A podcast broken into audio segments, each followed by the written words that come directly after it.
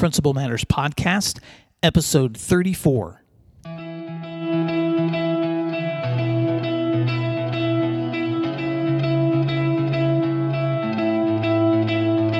Guess what?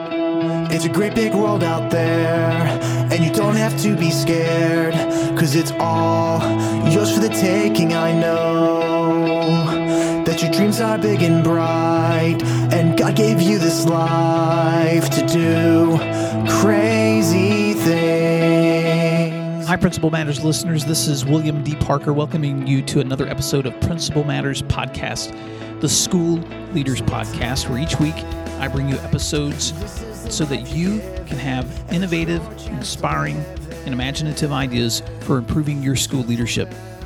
This week, I want to talk about how to avoid making wrong decisions.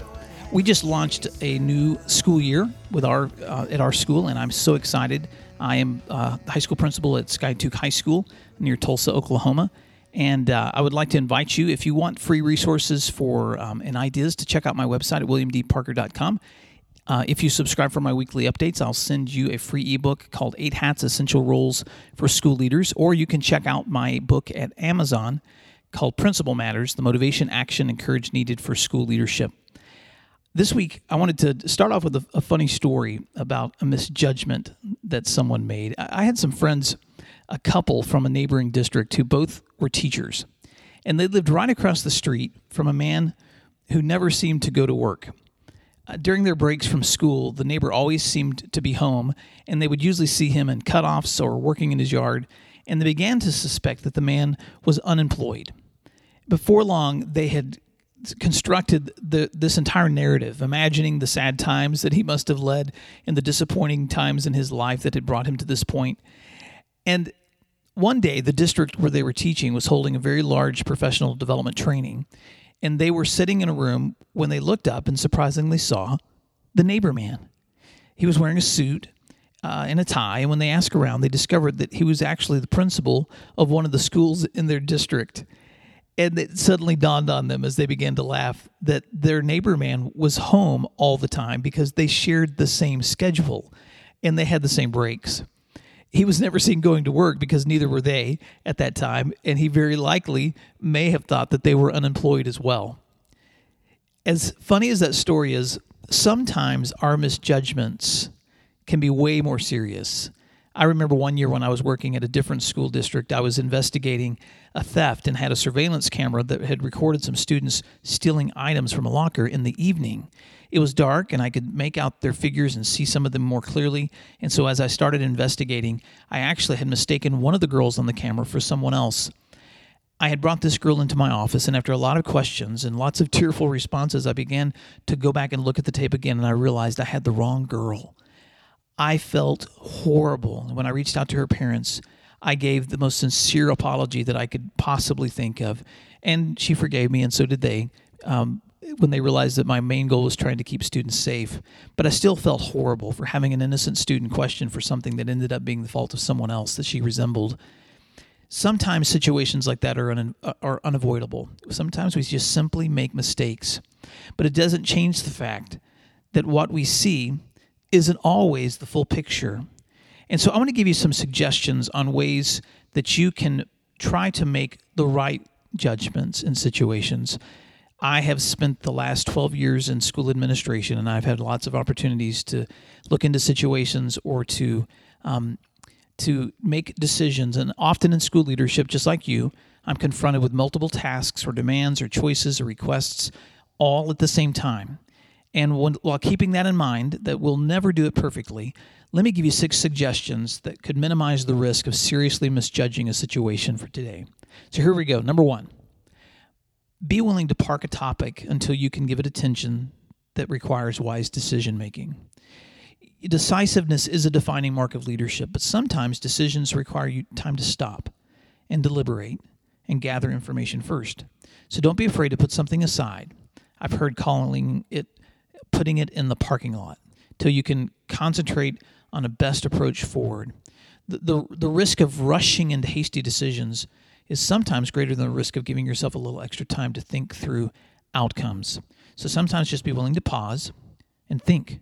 Number two, Trust others for feedback so that you're not relying on your own judgment.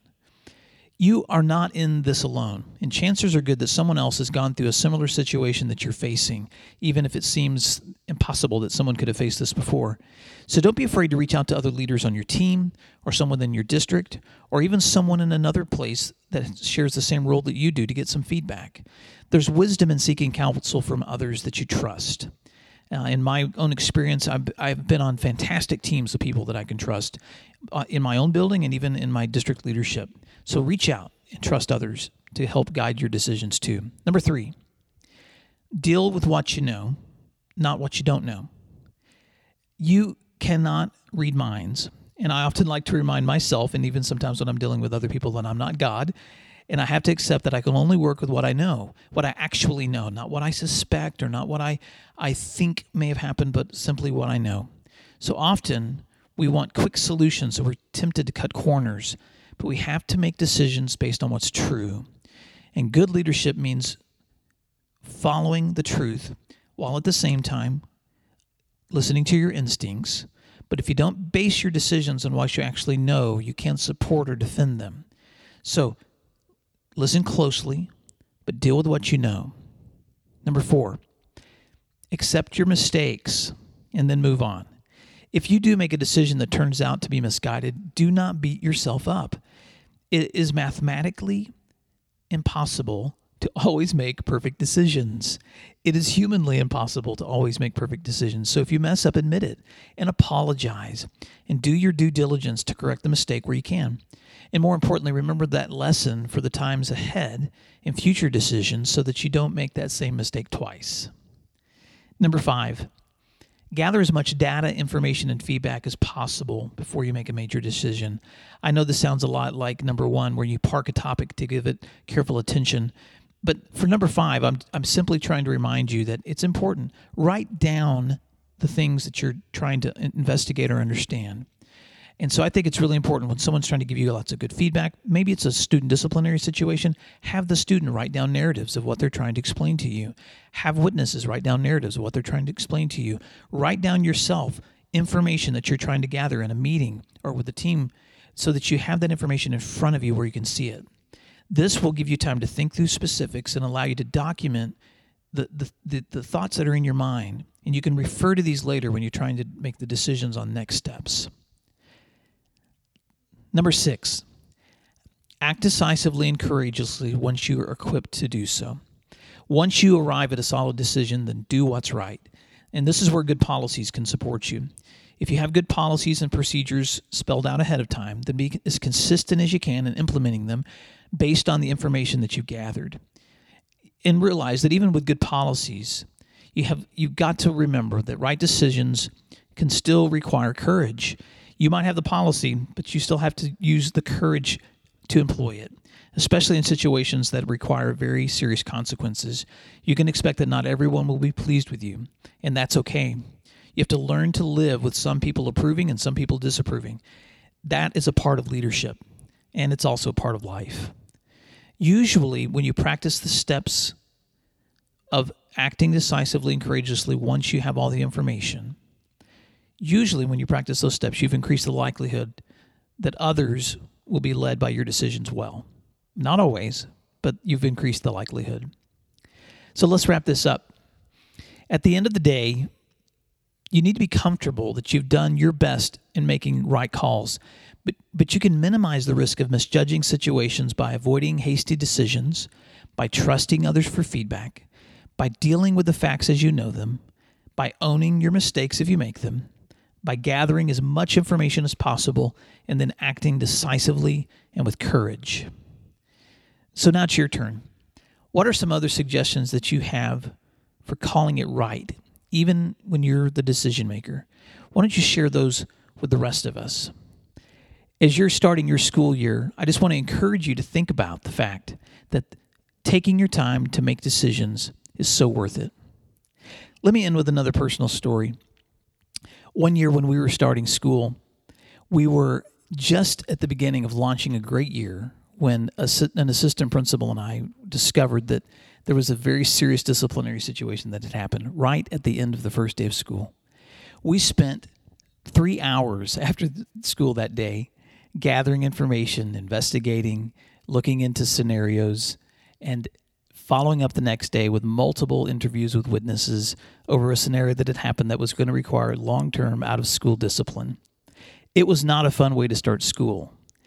But even when you are in the beginning of the school year, or maybe two weeks in, or maybe a month in, or maybe a semester in, you're never going to stop running into the times where you have to pause from the things you love most to do the things that require hard work and tough decisions. So, keep those ideas in mind that I shared with you. So let me repeat those one more time. If you want to avoid making the wrong decisions or at least minimize the risk, number one, be willing to park a topic and give it the attention it needs before you make that decision. Number two, trust others for feedback so you're not relying on your own judgment. Number three, deal with what you know, not with what you don't know. Number four, accept when you make mistakes and move on. Number five, gather as much data, information, and feedback before you make that decision. And number six, act decisively and courageously once you're equipped to do so. I hope that you have a fantastic week. And if you have time to come to my website at williamdparker.com, I'd love to hear from you and to see some comments from you on ways of making great decisions. And if you will share this podcast out with others and this blog post out with others or tweet it out, you can find me at Twitter at at William DP. I'd love to hear from you. Love to connect. Thanks, and I'm looking forward to talking to you next time. Don't forget this week that your school leadership is so important because what you do.